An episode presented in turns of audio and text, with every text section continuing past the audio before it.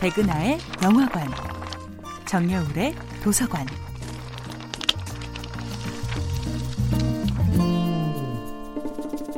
안녕하세요. 여러분과 아름답고 풍요로운 책 이야기를 나누고 있는 작가 정여울입니다.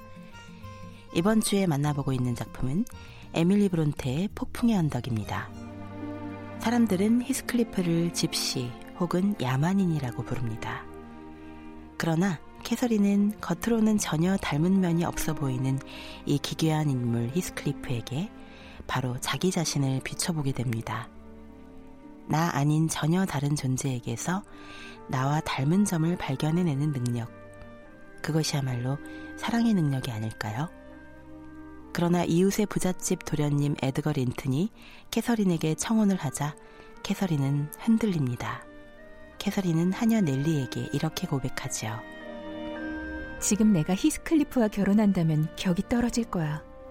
그래서 내가 얼마나 히스클리프를 사랑하고 있는가 하는 것을 그에게 알릴 수가 없어. 히스클리프가 잘생겼기 때문이 아니라 넬리, 그가 나보다도 더 나 자신이기 때문이야. 우리의 영혼이 무엇으로 되어 있든 히스클리프의 영혼과 내 영혼은 같은 거고. 나를 지독히 이기적인 계집애라고 생각하겠지만 만약 내가 히스클리프와 결혼한다면 우리가 거지가 될 거라고 생각한 적 없어? 하지만 내가 린튼과 결혼한다면 히스클리프가 오빠의 소나귀에서 벗어나게 도울 수가 있어.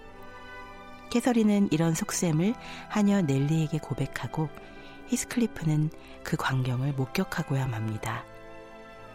히스클리프는 캐서린의 사랑 고백은 듣지 못한 채 오직 히스클리프는 나와 격에 맞지 않아 라고 실토하는 장면만을 기억한 채 가출해버립니다.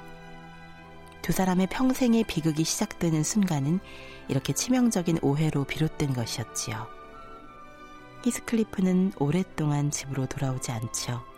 그리고 모두가 히스클리프를 잊어갈 무렵 히스클리프는 이전과는 전혀 다른 모습으로 변신하여 다시 나타납니다. 캐서린은 이미 린튼 부인이 되어 평화로운 나날을 보내고 있었죠. 히스클리프가 떠난 후 지독한 열병을 앓았던 캐서린은 이제야 겨우 린튼과의 결혼 생활에 적응하고 있는 중이었습니다. 그들의 삶에서 사라진 짐짝이었던 히스클리프는 이제 다시 돌아와 살아있는 악몽이 됩니다. 캐서린에게 히스클리프는 잃어버린 천국이자 동시에 되돌아온 지옥이었던 것입니다.